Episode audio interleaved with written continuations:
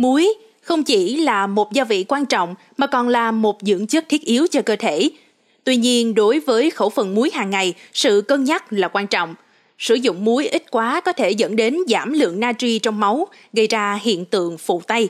Ngược lại, nếu tiêu thụ quá nhiều muối, có thể tăng nguy cơ cao huyết áp và sự đầy hơi không mong muốn. Vậy làm thế nào để xác định mức muối đủ đầy?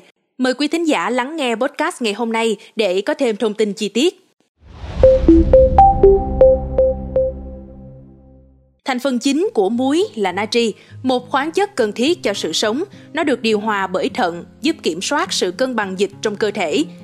Nó cũng giúp dẫn truyền các xung thần kinh và ảnh hưởng đến chức năng của cơ.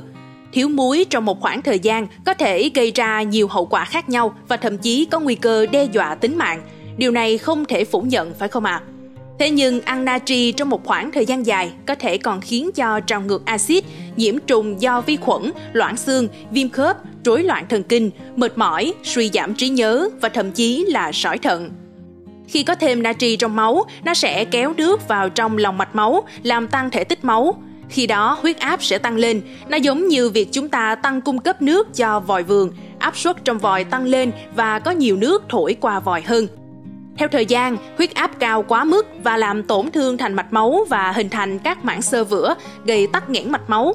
Áp suất tăng làm quả tim buộc phải làm việc nhiều hơn để bơm máu đi vào khắp cơ thể và lượng nước dư thừa trong cơ thể có thể dẫn đến phù và tăng cân.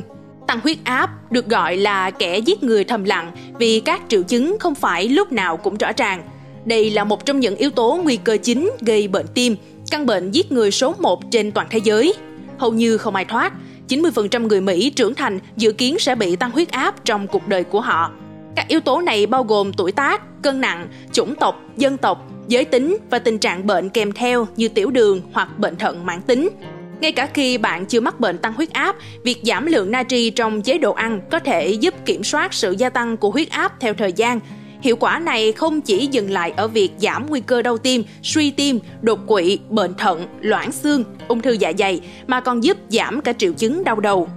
Chế độ ăn giảm muối không chỉ là biện pháp quan trọng trong điều trị mà còn trong phòng ngừa bệnh tăng huyết áp.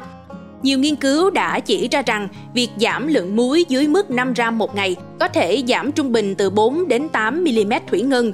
Càng giảm lượng muối, huyết áp càng giảm, vì vậy, đối với những người mắc bệnh tăng huyết áp, việc giảm ăn muối và hạn chế các thực phẩm giàu muối như mắm, muối thực phẩm lên men, thực phẩm chế biến sẵn như giò, chả, ruốc, xúc xích, thịt hộp, cá hộp và đồ ăn vặt là rất quan trọng.